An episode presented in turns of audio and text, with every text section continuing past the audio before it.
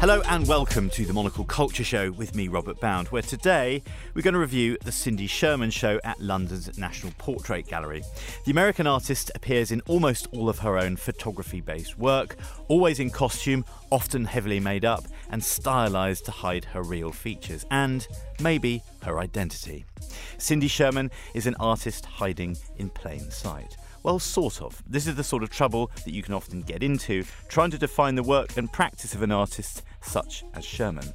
There is so much meaning and illusion washing around in her pictures, but somehow, tantalisingly, it's always difficult to define. She conjures images of Hitchcock blondes, gamin French New Wave actresses, old master portraits, women trammelled rather than deified by fashion, society photos, masks, clowns, you name it. What's not tough to define is Sherman's stature in the contemporary art world. She's widely considered as one of the greatest living, breathing greats, defined by intelligence, wit, and the sort of work that is recognisably Sherman. A brand name recognition that helps with placing her work in the key public and private collections of the world. To talk about Cindy Sherman today, we welcome director of Black Box Projects, Kathlene Fox-Davies, and the curator, Francesca Gavin. Welcome both to the programme. Hello. Hi there. Before we switched on the microphones, we talked about some of the things we might talk about. I mean, Sherman's There's a long list You could pick one aspect of her work and have an entire programme about it. It's so chunky. There are great riches. Francesca, then, you've piped up first, I'm afraid. I'm going to come to you first. Damn. What does Cindy Sherman's... It might seem like a funny question, but let's try and talk about what we're looking at. What does Cindy Sherman's work look like? Number one, presented with? Photography. Yep. This is all photographs, and it's all photographs that are largely self-portraiture. She creates them on her own, in her studio. She dresses up, usually. The earlier work is all black and white, and then increasingly from around 1983 onwards, it became fully colour, and then kind of really hyper-saturated colour, and the images get bigger and bigger. There's a lot of costume. It's quite horrific in a lot of ways, and it gets increasingly horrific throughout her career. It's very disturbing, but also really fascinating insight into so many different aspects of what the image is. And as you said, some of the images are horrific. There are things that are, you know, she's kind of riffs on tropes from kind of horror movies, kind of pretty nasty pornography and all the rest of it. But also there is something unnerving, Kathlene, about the slightly too slapped-on makeup, the kind of like wonky mascara. There is something strange. It's grotesque about that. There is something grotesque about it. Well, how do you respond to Cindy Sherman's work? Because it's such part of the contemporary oeuvre, and it's so recognisable. But what does it bring out in you when you walk around this show? What were you scratching your head thinking about? Her entire body of work over 40 years, it's all self-portraiture, but it's a little bit misleading calling it that because really it's an investigation into identity and who we are and how we look and what we look at and what we present. And Cindy Sherman is a master of the social critical photography. She came of an age when feminism was in its rise in the 1970s. She uses herself as the palette. She uses photography as her medium, which is somewhat deceptive because you assume that what you're seeing in that camera is real because it's a photograph of herself. But what she's done is it's entirely play acting and it's performance. And it's kind of incredible the range of performance that she is able to emote from herself, from a young 20-something dealing with some quite heavy subject matter and different persona, and to what you were saying, Francesca, as she gets older and is grappling with this concept of what it means to be a woman with society's views of what a woman should be and the ideas of aging and how you present yourself. And it's hard to look at. And with some of the older work, particularly the society portraits, I mean, she is flying a bit close to the sun because it's also a critique of the people that support her career. I know, it's hilarious. You're selling like caricatures of your own collectors. It was amazing. And what's most incredible is over 45 years of work is in that room, not counting the journals starting from when she was 8 years old, that this has been a lifelong pursuit of figuring out how we look and how we're perceived and how she wants to be perceived. So you spend room after room after room looking at over 180 images by Cindy Sherman, most of them are of Cindy Sherman, and you still have no idea who she is when you leave. It's exactly that. There is such a wealth of material on display here. It's amazing stuff. And yeah, you come out knowing less almost than you kind of get. You started going in with. Well, I love that you don't actually know what she looks like. That was also fascinating. Mm. Like when you see photographs of Cindy Sherman, like photographed outside of us, which are rare because she's very private, it's actually amazing how beautiful and kind of attractive and normal looking she is. But what's so interesting when you read about the earlier stages of her career when she was at Buffalo and beginning to experiment with us is how natural the process was. She started dressing up in her grandmother's clothes that were left in the closet. Mm. And then she would just dress up and turn up to school in like a different outfit every single day. And it was like a very natural process. She was working on the reception at Artist Space in New York and that whole kind of pictures generation period. Mm-hmm. And when New York was kind of edgy, and she would just come in dressed as a nurse. Or she used it almost as armor because she talks about how she felt really overwhelmed moving to the big city and being there alone and felt like she had to put on this big persona in order to survive. And I've heard a story once where she was getting dressed for an opening and she kept looking at herself going, something's not right. So she grabs a pillow, sticks it under her dress and said, that's it, I'm ready. And she goes to her own opening as a pregnant woman. It's so amazing. Because that's the most fun way to socialize.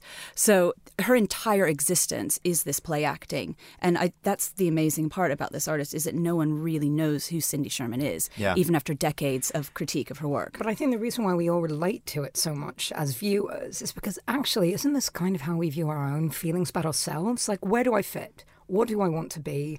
I don't feel comfortable with my presentation. Do I fit in?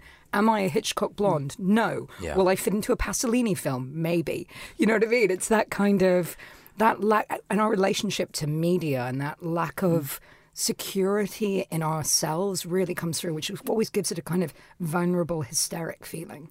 But particularly with some of the later work that does get more digitized, more placed in this world of really the unreal, that there's no way that it could be something that she's just created and stumbled upon without use of a green screen and digital technology. She's making a real comment on sort of the Instagram age and this idea of selfies and who we are. And I was walking around this show, and for better or for worse, I kept thinking, shame on me, of the Kim Kardashian selfies book that sold millions. And it's this woman taking a photograph of herself in every situation, but it's the same person over and over and over again. But is it?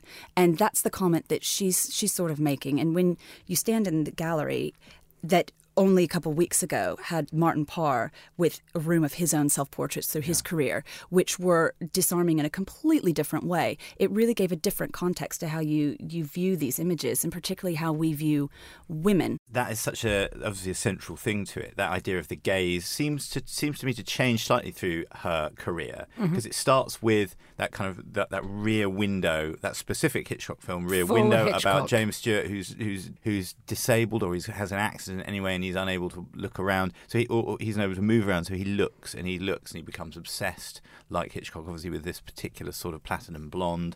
And it feels like at the beginning you're almost looking at Cindy Sherman assuming the male gaze of what it's like to look at women. And then she looks very, and then she seems to only have her own gaze, or a particular gaze which seems like a feminine gaze, if I can pretend to know what that is. It seems like she's a woman looking at women as she gets later in her career, but she's critiquing the male gaze younger in her career. I agree, because that was the same kind of period that you're getting like theorists like Laura Mulvey doing visual pleasure and narrative cinema, which is a really influential essay that I really recommend, looking at deconstructing narrative and how shots are created. So all the untitled film stills are included. They're all on display here. These are these smaller black and white works.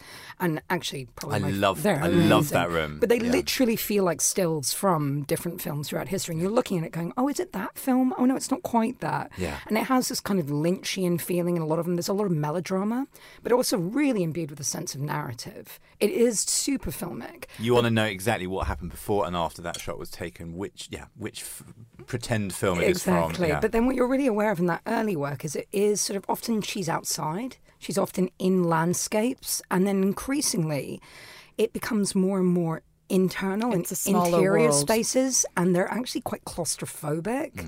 I mean, I actually found that really interesting when you're looking at unpeeling the male gaze, the fantasy of the early black and white work, and you're increasingly getting into, let's say, her internal view, the kind of disquiet there, and what that actually, how much, in a weird way, even though it's so artificial, how much realer that is, in a way, which is really interesting to watch. I mean, for me, what really shocked me seeing this show, which I think is a really great show in showing the breadth of her work. Like, I went to the one that was at MoMA years ago, and to be honest, I found this actually better installed. Obviously, the National Portrait Gallery focusing on portraiture.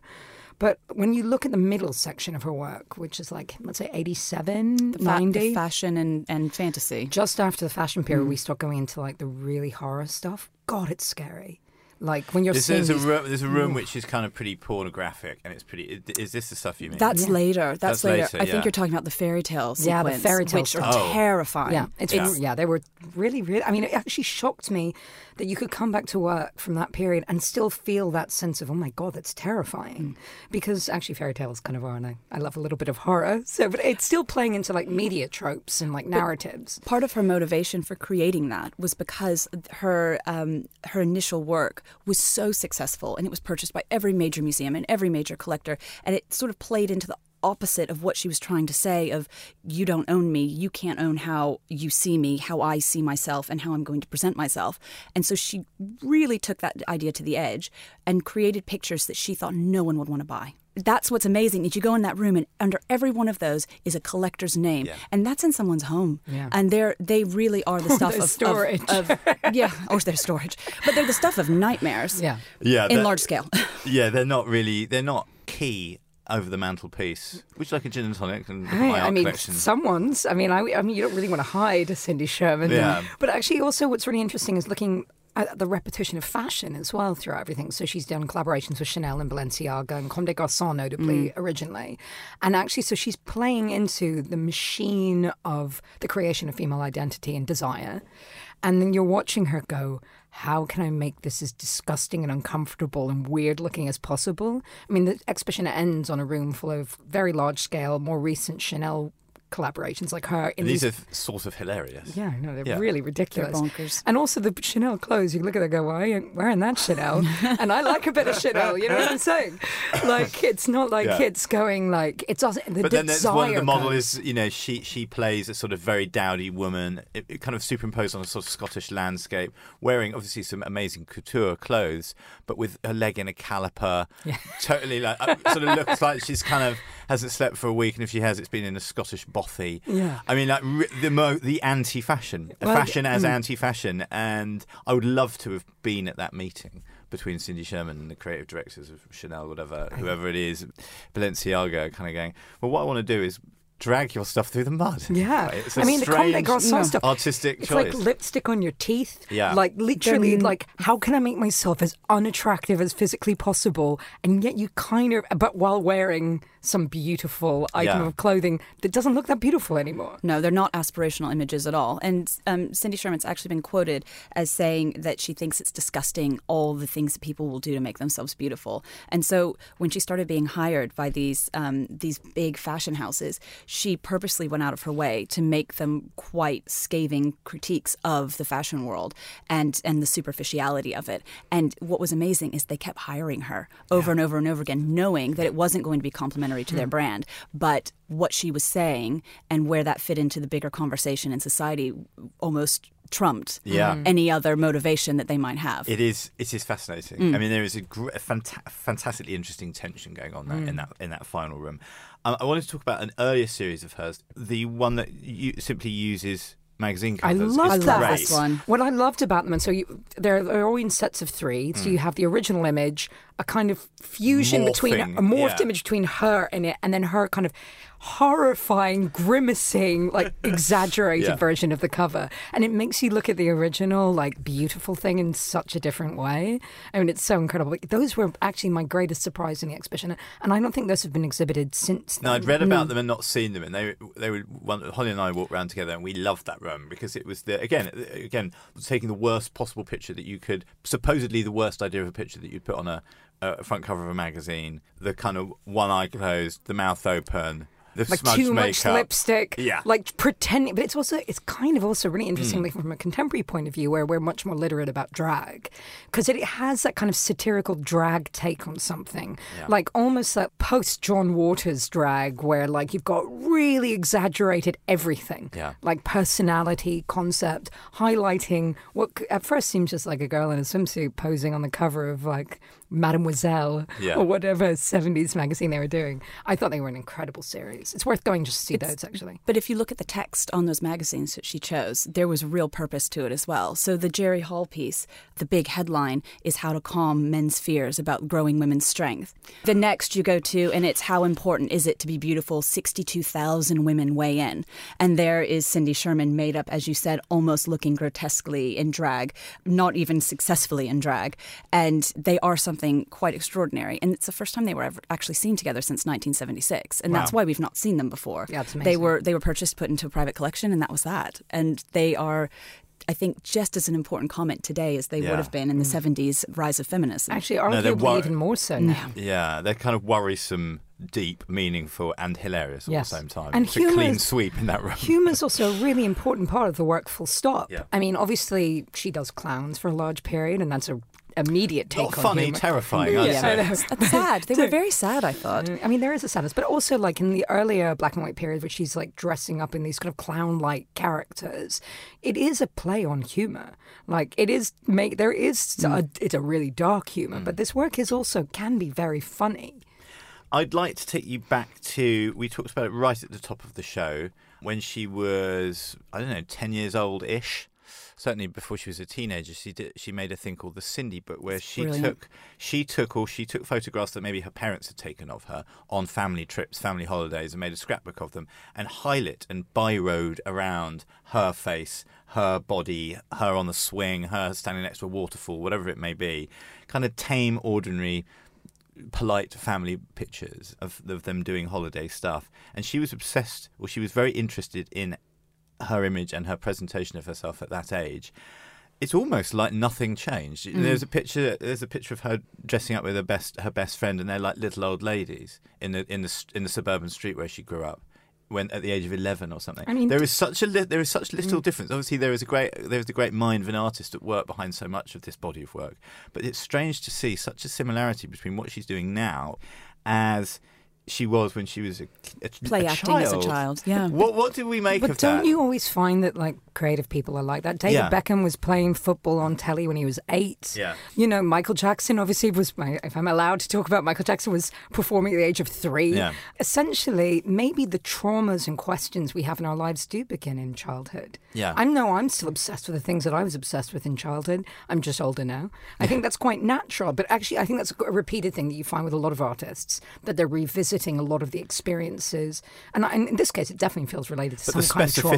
But the specificity of it is it's crazy. Yeah. It was the labeling, and you could see the change in her handwriting as she actually was growing older, and she was learning how to put the apostrophe and that's throughout the pages. But every single image was circled, as you said, even when there was only a singular figure, it was still circled, just so you were clear that one's her. Underneath it, saying that's me, that's me, that's me. Sometimes 3 in a row under every single circle. You feel like suddenly she had a sister was born that was the favourite, or something put her nose out of joint as a child. Something happened. There's something slightly manic about it that you see, and you do see that almost manic approach to it still throughout her career. I'm fine with it. I completely understand her. It's fine. Yeah. But this is also the period where the family photograph is becoming booming, exploding, and we're like ideas of home photos and the actual object of the photographic image in a personal way becomes really accessible. You have like a huge rise of Kodak photography, this like everyday photos, films, in the same way that obviously that's even expanded more with the rise of digital photography. The 70s in particular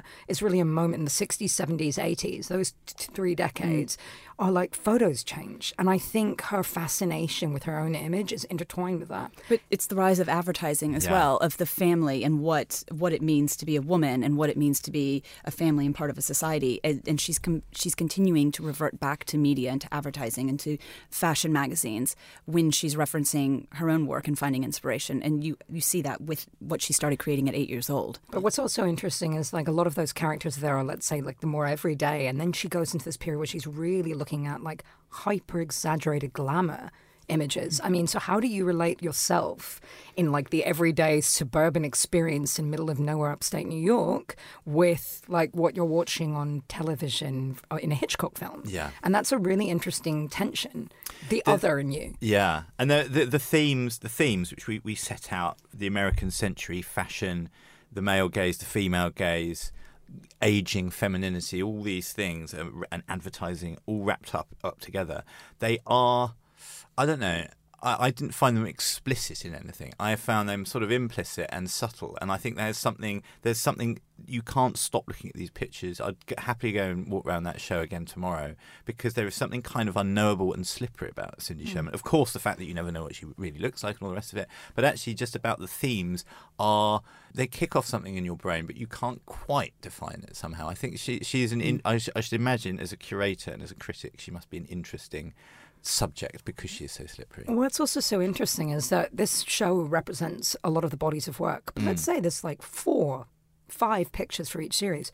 There are many more images that aren't being shown here, which is also what a body of work that you can create that is a constant reworking of the same, let's say, methodology of dress up and self-photography, and how much you can make out of that similar process. They recreate the studio in the middle, or at least attempt the idea of recreating the studio.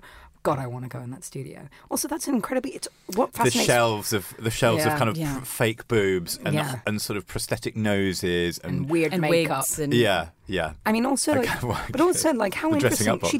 She works on her own. This is all within herself, in a mirror and a button that she presses, or like a timer, and that's so interesting to me. Like, wow, the intimacy of the process. And we're seeing the results, but the journey there must be really interesting. Yeah, and like how she's going. I want to make my eyebrows pinker, or whatever it is, that kind of creation. Yeah, and when I was in that the mocked-up studio part of the exhibition, I thought, well, there she is in her studio apartment or whatever in Greenwich.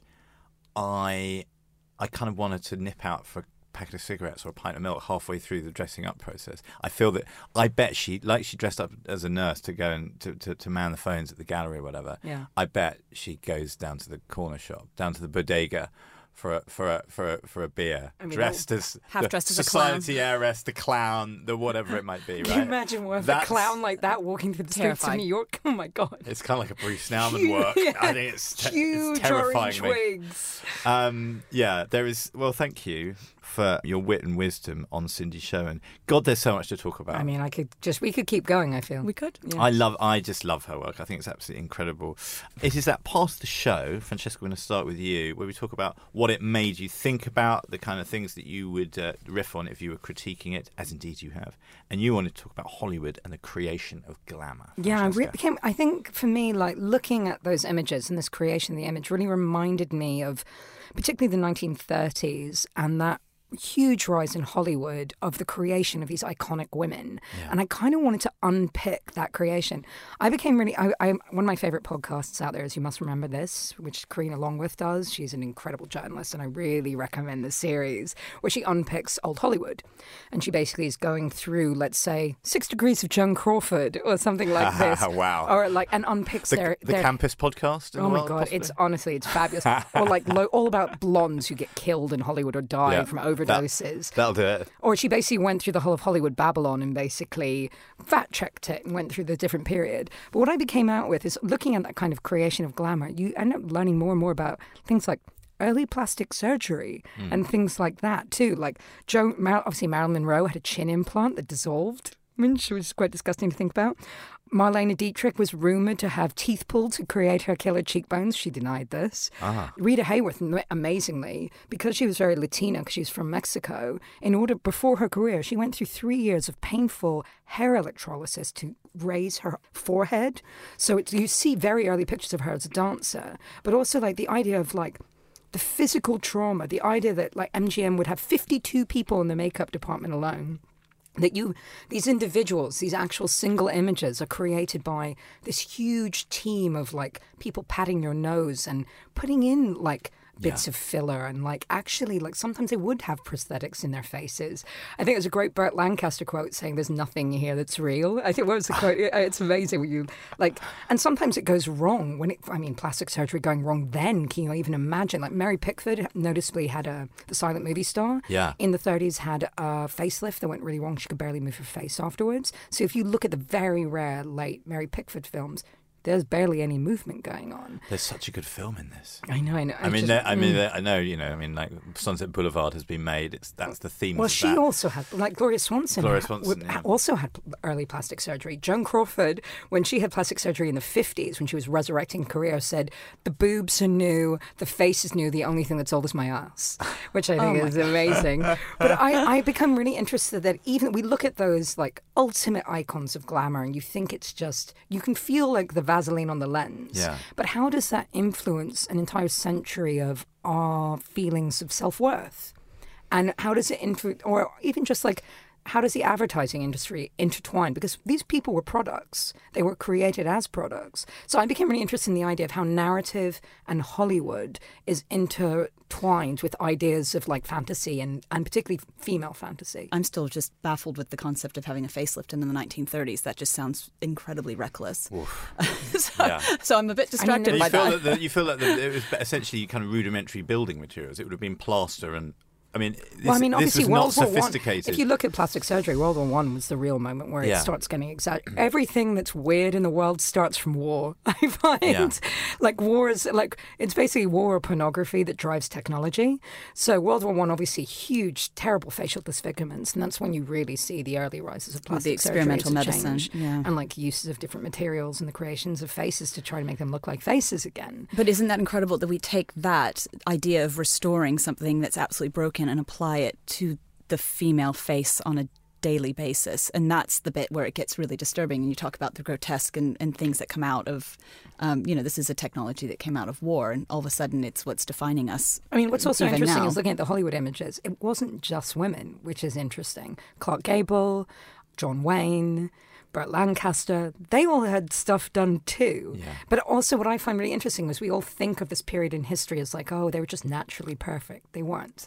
Well, and men were men and women were made of plaster of Paris. Yeah, how exactly. Sexist. Mm. But they weren't, which is that's interesting.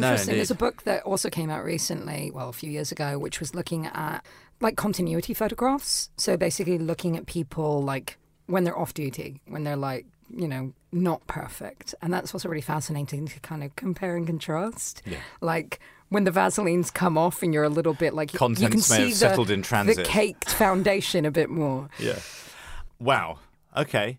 Plenty of fertile... weird reference, plenty of fertile fields. Not at all. Francesca talks about Hollywood and the creation of glamour by fair means and foul. Mm. Kathleen... on the other hand, you want to talk about unretouched women. Yes, I want a completely different direction. There is an incredible show on at the moment in Arles at the Photography Festival that is called The Unretouched Woman, and it's looking at books that were published. There were 3 books published in the 70s, about the same time that Cindy Sherman was making her start. And it was looking at female photographers photographing women and behind-the-scenes ideas of the home life and when the makeup is stripped off and when you're not posing. So we're looking at works by Abigail Hayman, Susan Meiselas, and Eve Arnold. But their photographs really started in the 1950s onwards. And you've got Abigail Hayman's work. It's called It's a Feminist Diary. And it's just incredible because all of a sudden she's taking pictures of the good, bad, and the ugly, and it's the first time that women were put. She's a Magnum photographer, so these were images that were widely circulated and shown, and obviously published later of the really unglamorous and unsexy, and the bit of the female life that's normally kept as part of the mystery behind the veil of what we present, which is the exact opposite of what Sherman was doing, and what you were talking about with Hollywood and glamour and the cakes of makeup and scalpels. And were these photographs taken in order Did they have that? Did they have that prescribed purpose? It was very much that purpose. So you had Eve Arnold, who was photographing both everyday women and celebrities. So I think of her, and I think of Marilyn Monroe. Yes, portraits. Exactly. Yeah. So that's really fascinating to me. Which again is like the idealized. These are the published behind the scenes. So between the takes, as she's taking her makeup off, or after she's got off a long haul flight, and she's trying to make herself back up to be Marilyn Monroe in an airport bathroom, it all looks a little bit frantic and desperate. Or her sleeping, very candid, unguarded, not the posed figure of who we know as Marilyn the pinup and Marilyn the fantasy. In the same way, she followed Marlena Dietrich through what her awards season. What's the word I'm looking for? Process. Okay. Is to get ready. And she actually looks like she's been wrapped. She looks like a corpse wrapped like a mummy in all of the work that they're doing just to get her to be Marilyn Dietrich that you would see as the normal everyday. So you've got what Eve Arnold was presenting, and then you've got Susan Meiselas, who's following a traveling striptease show in the, I believe it's 50s and 60s, through Pennsylvania. I mean, it's some really desperate, dire sort of... it's called carnival strippers. Yes, they're gorgeous, but they are disarming. Mm-hmm. They're incredibly disarming. Yeah. So you've got the pictures of what you would consider what the strippers' fantasy is, and them performing on stage, and then you have what happens behind the scenes and the personal tragedies and the life without the makeup, and even because she followed these and lived with these women for 4 years. Whoa. So even showing the progress of what 4 years of this life did to these women once the makeup stripped off and who they actually are when they're not dressing up to be male pleasing fantasies. And the travelling life and the whole rest of it. I mean, isn't that interesting? Because that's also so much about like consumption and capitalism and like the actual purchase of the image or purchase of the body. I think that's another really interesting comparison with the Sherman work. Yeah, exactly. It's, it's film stars and boxers, right? Always patched up and sent back out there. Yeah. And you always feel terribly sorry for them. I can't help thinking. Maybe it's just me. Kathlene, thanks for talking us through Unretouched Women. We should say that is on at the Espace Van Gogh as part of Le Rencontre d'Arles, the photography festival, down in the south of France until the 22nd of September. And what's the podcast, Francesca? You Must Remember This by Karina Longworth. And it's currently in a hiatus, but the whole entire archive is there, and gosh, I recommend it. What riches Cindy Sherman has brought on us today. You can catch Cindy Sherman Retrospective at the National Portrait Gallery. That's on until the 15th of September. Thank you again to my guests today, Kathlene Fox-Davies and Francesca Gavin, and of course to my producer, Holly Fisher. We'll be back at the same time, same place next week, but for the time being, for me, Robert Bound, thank you very much for tuning in.